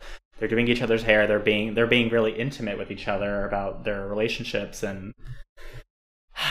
I would have loved a little like invite. A letter, goodbye, you know. Mm-hmm. Right, an invite to for Charlotte to come to Antigua. Something, something, something. I think that has to do with too, like one of the things that bothers me about the show is that there is like sort of I'm not sure where we're rooted point of view wise. Right. Like, should we be rooted in with the brothers, you know, the Parker brothers, and seeing everything from their point of view? Because that's one story, and then seeing it, but seeing it through Charlotte and Miss Lambe's point of view is different, is a different story. So I just am like, where's the heart of the show? And because I, I, felt like it was probably them. right. But if it was, it like would be like that cover scene. Charlotte. but yeah, now I feel like it maybe is just Charlotte and Sidney. I'm unclear. So like every episode, I'm like, I'm unclear, like yeah, where we're grounded in the show because that seems like a very obvious thing, obviously, to have right. Georgiana there, so we could do like a proper yeah goodbye or even kick it off to the next series. But yeah. yeah. And I think that's why I didn't know if Georgiana was in the end because I think I remember going, wait a minute, where's Georgiana? Why didn't she say goodbye to Georgiana? Yeah. So when I remembered it back, you know, one slash five years later, depending on how time is running. But um, I was like, I don't, I don't even know if Georgiana is in this one, but she was. She just kind of Barely. gets the shaft at the end. Mm-hmm. Okay, final scene. The coach is leaving. It stops on a hill because Sidney is in the way. This is like such a setup for like a big romantic moment. He he says he wants her to know that he doesn't love Eliza, and she's like, uh, "No, you gotta at least try to make her happy since you're marrying her. You yeah, can't just use her for this. her money." yeah. She said maybe mature a little bit. Just because I'm not there to tell you when you're being a dick does not mean you should continue to be one. Exactly. Um, Stopping a fuckboy. So uh, he wishes her every happiness while restraining his urge to kiss her. And I did kind of want them to kiss one more time just because I was like, come on, give me something. But um, she, she tearily gets back in the coach and the last shot is just, you know, her teary as she leaves. Mm-hmm. But I think there is a little bit of a like satisfied look on her face. A little bit like, well, that was quite the adventuresome summer. Way more than I would have ever had at home. right. I did appreciate that last scene of her, the way that she kind of like when they were kind of locking eyes and then she just quickly got back into the carriage. It was kind of like her in her own mind, I guess, saying like, you know, I'm not gonna kind of play into your games and we're done. Like you need yeah. to kind of take responsibility for once in the show for one decision that you made and commit to it. Seriously the number one thing about Sidney. Take some responsibility. yes. For what? Uh, and I wrote, seriously, Sidney, you're miserable because of this woman for the last 10 years, and now you have ensured that she will continue to make you miserable for the rest of your life. yeah. Maybe it's what he deserves. Yeah. I feel like it's the right ending for him, honestly. Yep. the character as written, I feel like that feels right. Actually, yes. it feels realistic. honestly, it does. It, it does, does. It does. Yeah, that's kind of what I appreciated about the show. I'm like, you know, they set up all this. We could do conventional romantic tropes, but we're going to be a little more realistic about how people really act and how they really would act, and right how things would really resolve. And I do appreciate that. Do we have any favorite scenes? Oh gosh. Um, I think I really loved the ball scene, especially the dancing scene between Georgiana and Arthur. it's like kind of good to see like two characters I really loved have a connection and have a really joyous connection with each other. Yeah. And it just kind of made me want more of that, but it was a really happy scene, so I really enjoyed it. Yeah, that was a good one. Yeah. I noted it was that that outburst I really enjoyed. Well, I enjoyed when things build and then mm-hmm. Explode, which yes. I think maybe Sanditon needed a little bit more of the building part yeah. overall the series. yes. We need to set the groundwork for a lot of these explosions. But yeah, yeah. Did you have um, a different favorite scene? I'm trying to think if there is anything else, really. I feel like I kind of noted everything as we were doing yeah. the recap. yeah. Yeah. I think my favorite would have been the carriage ride with Esther and mm-hmm. Lord Babington, where you finally see her smile and laugh and start being happy for once. And I really appreciated that. It was like yes. the love story that we needed in this show. yes. to really be Jane Austen. and the most surprising one too, which was interesting. I was like, yeah. okay. Right. I mean, I'm up for being surprised. That's the thing. Yes. so yes. I was down for it. Yes, surprised by a fully healthy relationship. Yeah, in the end, I mean. Esther probably still needs some therapy, but yeah, I would uh, love to see Esther like as a mother. Like, what would that look like? and how like just how she would I don't know react to children. I just do you think she stops that. wearing black after this and just is like all nice and sweet, and then one day Edward shows up and she's like, ah, "Get out!" I hope she or does little, little, goth nods here and there in her wardrobe. I mean, yeah, a black hat. I hope she maintains. Or... Yeah. yes, she's a. We didn't get any Clara in this episode. No which was also kind of a little bit of a letdown for me. I found her more interesting than Edward personally, but I knew we needed to have that outburst. Mm-hmm. That's ball. Yeah, we needed at least one of them to show up. I was kind of expecting like a Wickham style. I'm watching you get married from across right. the street or something.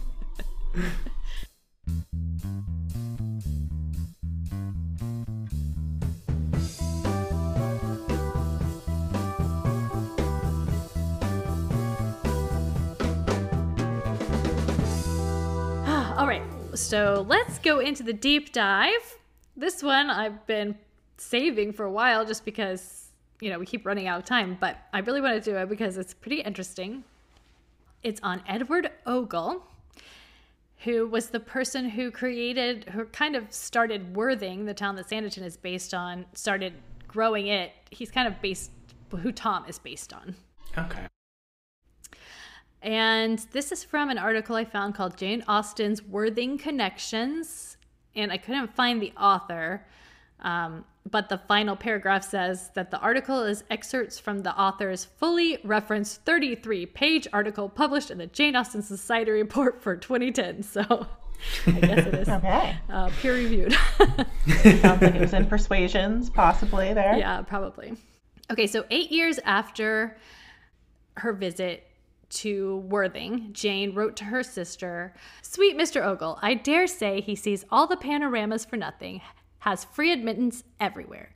He is so delightful. Now you need not see anyone else, showing that the sisters had kept in friendly contact with him over the eight years since they had first visited Worthing. Four years before her visit in 1801, Edward Ogle purchased Warwick House and its estate, which consisted of a substantial amount of land in the heart of town. His arrival in Worthing was the catalyst for its transformation into a thriving seaside town. He first built the Colonnade, which consisted of three lodging houses and a library. And in 1803, he was chosen to be the first chairman of the Board of Commissioners for Worthing. His first decision was to lay a brick drain along the length of the town, and then the next year built a road between Worthing and West Grinstead, giving the town good communications with London which just proves that he's way more um, practical than the Tom from the show. way more practical. He didn't build a big fancy terrace first. He built a drain, which something much go. needed in Regency times. After Jane's visit there, he built a theater and a market and a hotel and terrace. When Jane was staying there, news reached the town of Nelson's naval victory over the French which may have been why she decided to name the house Trafalgar House in the novel that she was writing. Edward died two years after Jane Austen's death. Some of the buildings he was responsible for have survived his time, most notably the Stein Terrace. Unfortunately, his name is nowhere commemorated in the town. So I just thought that was interesting, real life parallel to Sanditon. yes. Very interesting. So cool. But for sorting, I decided we should do Young Stringer. I was like, should we do Lady D? Should we do this person? But I was like, nope, I think Young Stringer deserves it after this episode. yes.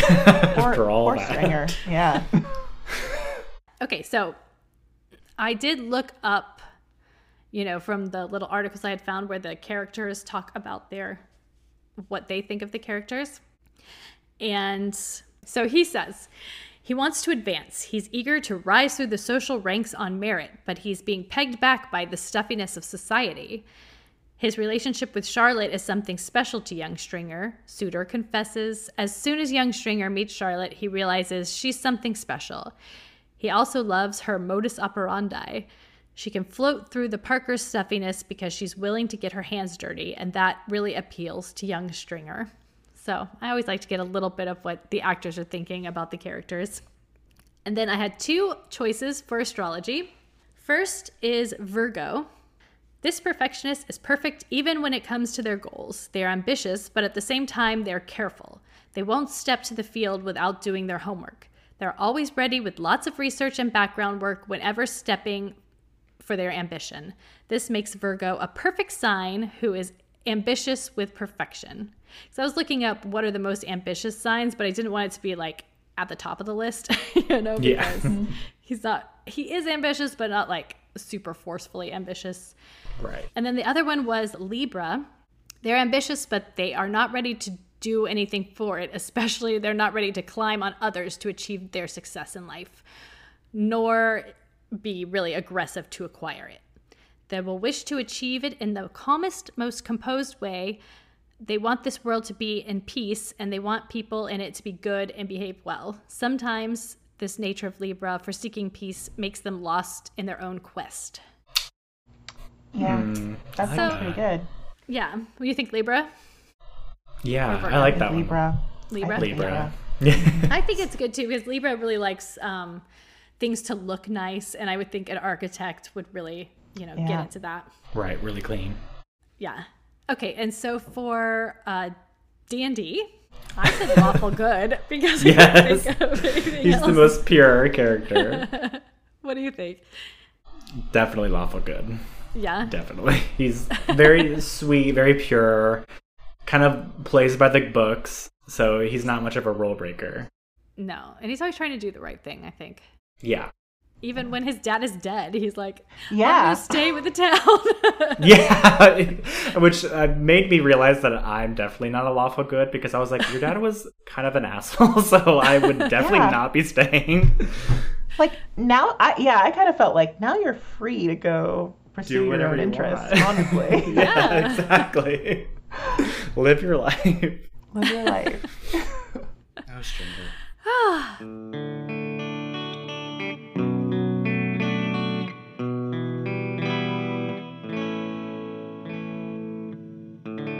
stronger. well, were there any final thoughts on Sanditon episode eight? Oh my or god. the whole thing as a whole? I mean, now that we're wrapping it up. I have a couple. Mhm. I'll fly Please. through some of these really, really quickly. so let's see. One is that if you guys want, or if you're interested in another sort of like deep dive into Sanditon or just like adaptations and whatnot. So I think this was, I think this was actually December or November of 2019. Again, 30 years ago. So very hard. Hannah and I were in London and we got tickets for this like talk with Andrew Davies at Buckingham Palace. Mm. Oh, wow. And that was very interesting. And it's actually all online. It's called In Conversation with Andrew Davies. If you just put that into YouTube, you'll you'll pop that up. Oh, that's cool. And if you hear someone coughing in the background relentlessly, that's me. Um, because we had just come from the Lake District and I was ill. And Hannah does ask, I think, like the first question, maybe. But it is very interesting to see how he sort of viewed the whole creation process of Sanditon. And I think I I saw that talk before I had seen it because Mhm. it it happened before it aired, I think in the US, as the US was just about to get it. And it does feel like it was quite fraught behind the scenes. And so I do mm-hmm. feel like that translated to film, which it, it- you know, it usually does. But Was that with like some- the production company or? yeah, I mean, he says some things like, I, I'm not trying to bash on him. Like, I think that he is, he's done some great adaptations. I especially like his wives and daughters, which I think I admire him for that because that's such a hard book to adapt. Like, I don't really know how he did that because that's so internal.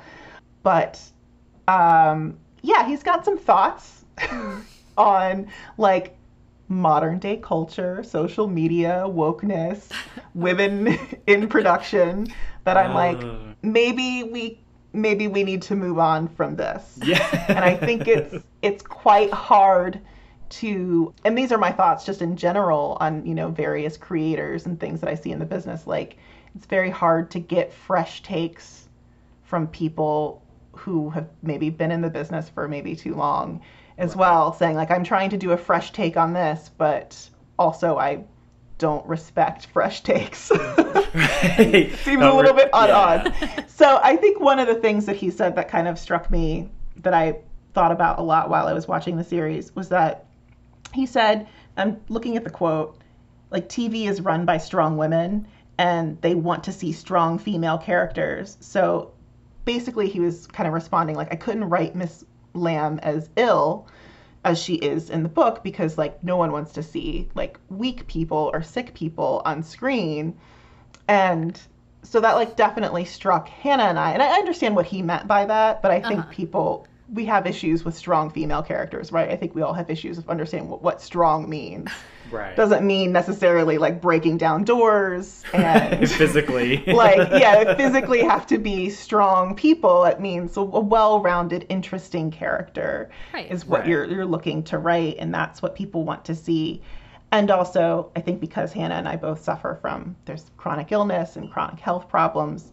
you can write people with you know illness as strong that's Yeah. not yes. those two things are not at odds and i think that was kind of our biggest critique at, on sanditon as a whole is that what's really interesting about the fragment besides the fact that you know austen was ill while she was writing it it is this commentary on like on illness like is mm-hmm. austen like sort of setting us up to think of illness as a luxury almost in this like gwyneth paltrow sort of way like the, the wellness culture and whatnot. Um, so i think that could be really really interesting. Clearly that's not his point of view on it which is fine. I think every adaptation is just an interpretation and whatever that you know whatever speaks to you most like you put on screen or whatever. Right. but it does feel like he he's more interested in sort of like The in romance. sex and romance which is fine which i no have no problems with but i do think there are some missed opportunities Oh yeah. obviously Oh, yeah. yeah. yeah i i was like when you were talking about how he didn't want to make miss lambe ill because no one wants to see like an ill person on an adaptation and then that the whole idea of people want strong women in tv i would say that the biggest concern for me with Mrs. Lambe's character would be making her the only ill character and also the Yeah. only black character. That would be my number one worry because you're kind of loading Totally. all these unique things onto one character. And eh, they had opportunity to explore this whole wellness thing with Arthur and Diana. But I think it's just so, and this is my kind of like why, you know, I enjoy these adaptations a lot, but why I can never really get into like being really into them and watching them over and over and over is Mhm. because they feel very neutered to me in a way. Yeah. And that's not like necessarily a dig on them. It's just like, you know, I appreciate the aspects of this one that were very real and very uh less uh pampered in a way, I guess you could say. hmm Yeah, it would have been really interesting to see like the dichotomy between like a really ill person and a couple people who just fancy themselves ill because they like Totally. to go to the doctor or whatever. Right. hmm Yeah, and you know, I think maybe that would have been a really cool story to tell, but also it'd be hard to tell it at the same time you're telling the building of the town because there's obviously Yeah. no one even lives there yet, so you can't really call it a wellness Yeah. hub. But it seems like they, I don't know, they could have definitely gone there and filled it out. I, as far as Andrew Davies is concerned, I I've liked his adaptations. I think you know I see why you would go back to a person who's proven successful to do more. But I Mm-hmm. Of also love all of the adaptations that we've been getting more recently, like the new Emma, and um, you know, Mm-hmm. different different perspectives. I really think there should be way more women directed um, Jane Austen everything's because Yeah. there's so many male directed ones that I'm like, this doesn't make sense to me that you would not give these to women to direct. But Yeah. I mean, I think you're right. I think it goes back to su- success, right? And that's what happens in the industry. This person handled it successfully. They're a name. They know what they're doing. We can trust them with this. So it makes sense as to why he did Sanditon. But yeah, I think that uh, you could see in the talk that he seems to go, you know, well, this is what women want, and this is what young women want, and this is what woke women Right. want. And I'm like, ooh, maybe we should ask a woman. I can promise you, no one I've talked to about uh, Sanditon, although I'm sure there are plenty of women out there, they just haven't written in to tell us that we're wrong. But like, nobody has liked the portrayal of Sidney. I mean, not the portrayal, Yeah. like the way they build his character. Right. I mean, even if you are like, oh, he's hot and I do want them to get together, I still, Sidney is so horribly written. I just, it's, He's Yeah. insufferable. I just don't understand. Yeah. well, I think that that was driving a lot of that. And I mean, that happens. That's like very much the industry. Like, Mhm. you know, I had a thing that was picked up for TV and there were conversations. And it's weird being the creator at, at one end and you have like a room full of older white dudes who've been in the business for a long time and they'll say, well, this is what the story is. And I'm like, I mean, I created the story. Right. You're like, I think I know what it's about. And I'm like, this story is about a 25 year old girl. Like, but okay, like, yeah. So, so I think that like definitely triggered me. But I do think this the industry as a whole like needs to think about like if we are doing like new takes, then obviously we need new voices in the room. And I Oh, think that was yes. like my big thing with Yeah. Sanditon. And I don't know if that's maybe kind of why it's not being picked up for a season two. Like maybe the powers that be were like, it was fun, but maybe not continuing in this direction, you know? I think in the com- like where we're at with the cultural conversation, I think that that that's a conversation that everyone's pretty much having. Like, what are we going to produce? Who are we going to put forward? Is this something that's that we really need? Um, Yeah. But yeah, if they did come back, I would like to see a just a change in yeah. who's behind the Yeah. camera. Yeah, give I mean, you could still use the first season as like the setup because it still left you with some really interesting things to explore. And then, Oh, yeah. you know, there's a lot of shows that do that. They just have a new showrunner for the second season or whatever, and this one is one I think would really benefit from that. Maybe have a different showrunner every season and I mean, let people Right. play in the Jane Austen Yeah. sandbox. yeah, Killing Eve does it. I think that's very interesting to have a different showrunner every season. You get sort of a, a slightly different take on these characters. Um, I think that's fascinating. But I will say, Theo James, I think he was just cast in another series as well. So, Well, you know, he can go Availability be might be a little tough. Eliza for a while. so right. we don't really even need him to come back per se.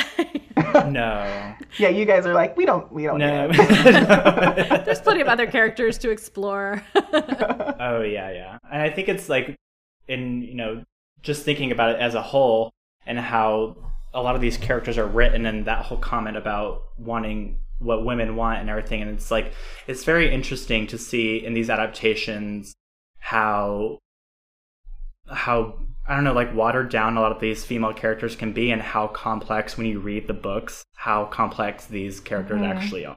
Yeah. And so it's just a weird thing to be, think like, oh, like you know, a woman who was you know writing over 200 years ago in a completely different time period where rules for women were different is still treating these women characters with more respect and more and yeah. adding to them you know it's not about making them what women want to be it's you needing to see them for more than what an old white british man can see yeah you know but you know, whatever it's true i would love to see i mean i would love to see another ad- adaptation of sanditon in the future yes. though like i really hope yeah. someone does revisit the story because i think there are so many interesting parallels between kind of what you were saying about, you know, if we did show these parallels between someone who was a hypochondriac versus someone who was, you know, really dealing with illness. Right. Eh, there's some interesting parallels between that and then like what Tom's doing with money, I think, too. Like I think both of it's very much like packaging, if that makes sense. Like mm-hmm. thinking about Gwyneth Paltrow and some of the products that she creates and she produces. It's it's all packaging and then like right. the science is an afterthought. It's all or, the you know of yeah. what it possibly can do rather than what yeah. can be done. Yeah. And yeah, you even and have really that. Like... Go ahead. Oh, I was just gonna say I really like Dr. Fuchs, the character. Mm-hmm. I think he was set up as a really yeah. good, like you know, anchor between those two. oh yeah. And you really and you had another opportunity to even explore that like sort of classism with illness with yeah. Stringer breaking his leg and all these other people who are, you know, they feel sick, but, you know, they're getting wellness treatments. And so I think it's just, and it's just, it's, would be better off with someone who maybe understands, who has a more real world view on classism and how the world operates. It would be really interesting, you know, especially with like the stuff we talk about today with like people who have chronic illnesses and they can't get a diagnosis because doctors mm-hmm. don't believe them. And Jane right. Austen died, you know, of an illness that no one even knew what it was. We still don't mm-hmm. even for sure know what it was. And I that would be really interesting I always want people when there's not enough information to go on like a Sanditon to take in Jane Austen's life and put it more into the story, but maybe that's mm-hmm. just me. I, I, actually am surprised that they didn't sort of go that route actually with this one. They could a little have, bit. for sure. Yeah, they really could have. But yeah, no, you're right. I think that would be it'd be interesting to explore, especially money wise, because yes, when you when you do have a chronic illness. Like it's a real privilege to get treatment, actually. You right. can't take time off all the time to accommodate your illness, especially if you're American. Yeah. So and that's something that you could really use to relate back to the Regency era, which I think would be a really strong piece.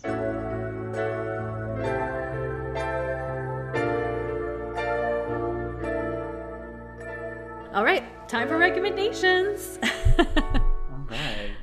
Do you have one? Um, yeah. Mine is a weird one this week because, again, just haven't been watching that much stuff. I've, you know, WandaVision wrapped up. I'm missing it. But um, I thought I would recommend a brand of shoes because oh, I don't see them okay. advertised a lot. And I have found that they are the best shoes on earth for me because I have I've had plantar fasciitis and a lot of foot problems.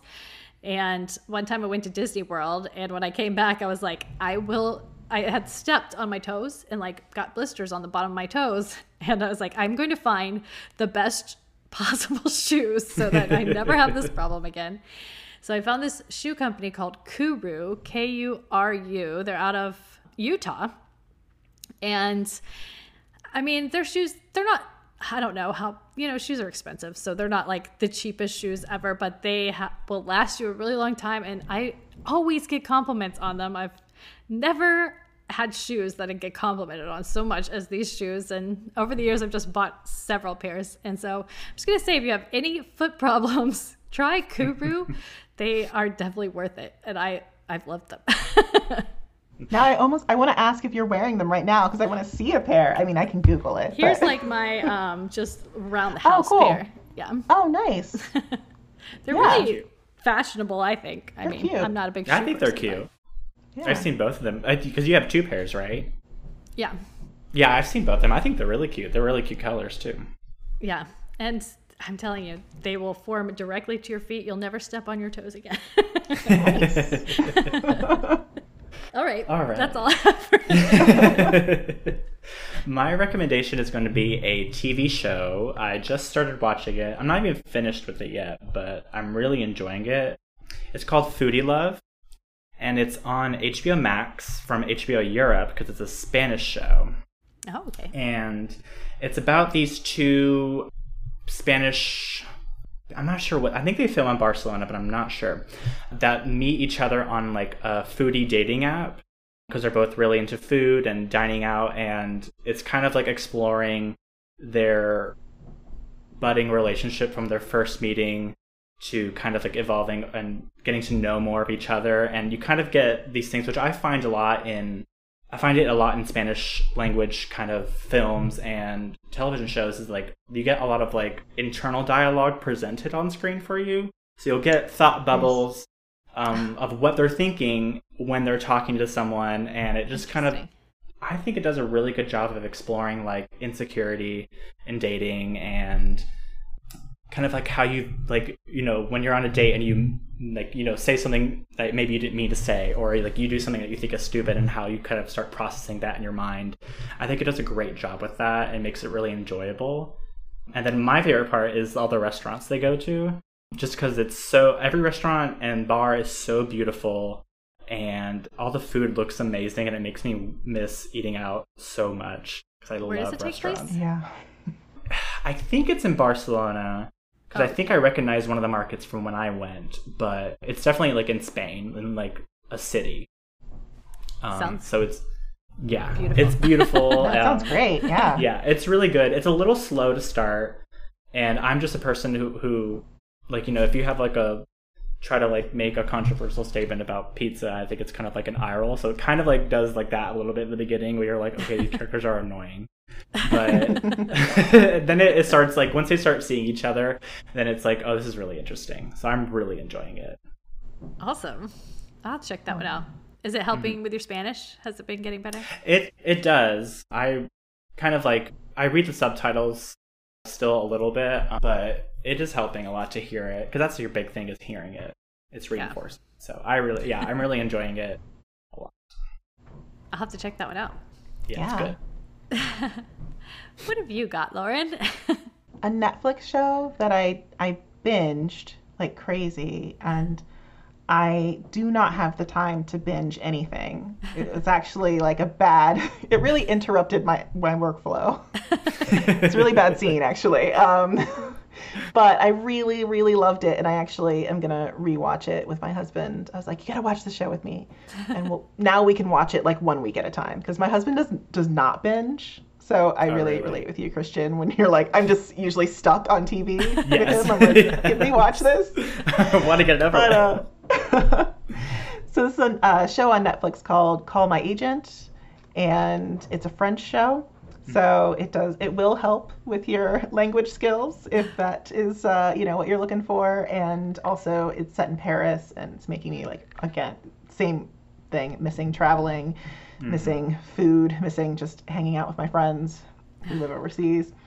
But it is about an agency that handles you know creatives, uh, screenwriters, actors mostly, and then they get uh, cameos from famous actors in each episode you know. Oh wow. Sigourney Weaver actually isn't like one of them. So she's oh, the only cool. American, I think, but you know, mostly it's French stars and it's just fantastic and it's such a great representation of the business. Like it's amazing that anything gets made at all. Cuz there are so many disasters and fires and they are great draw. Like it makes for great drama. Like I don't know why there's not more like behind the scenes for like you know movies, TV, all that stuff mm-hmm. because I it's know. such good drama. Yeah. So one thing I regret about DVDs not being a thing anymore is that you don't get any good behind I the scenes. know. you can't get a good commentary anymore. yeah. Yeah. And I will say it's one of those shows I'm desperate for another season. I think there's four seasons, but the season, like the series finale, is perfect. hmm I actually thought I was like, oh, it's so good, and the creators were like, we would do another season, except for we re- we really wrote the best episode for the last episode, and it's Uh, So, and I agree. appreciate a perfect ending. you really Yes. do. So, highly recommend it. Yeah, that one's been on our list. And I remember we watched, we had just recently watched the final season, or the last season, sorry, of Killing Eve. And I think one of the actresses on Killing Eve who makes an appearance is one of the actresses in Call My Agent. And so I remember, like, oh, gotta watch this show because I keep hearing so many good things about it. Oh my god, so good. It, it also was a little. I think the first couple episodes, it took me a minute to get into it. Mhm. I thought it was going to be background television that I could just like Okay. use to Use help my French skills, and then and then I was like, damn it. So now I'm behind on all my deadlines.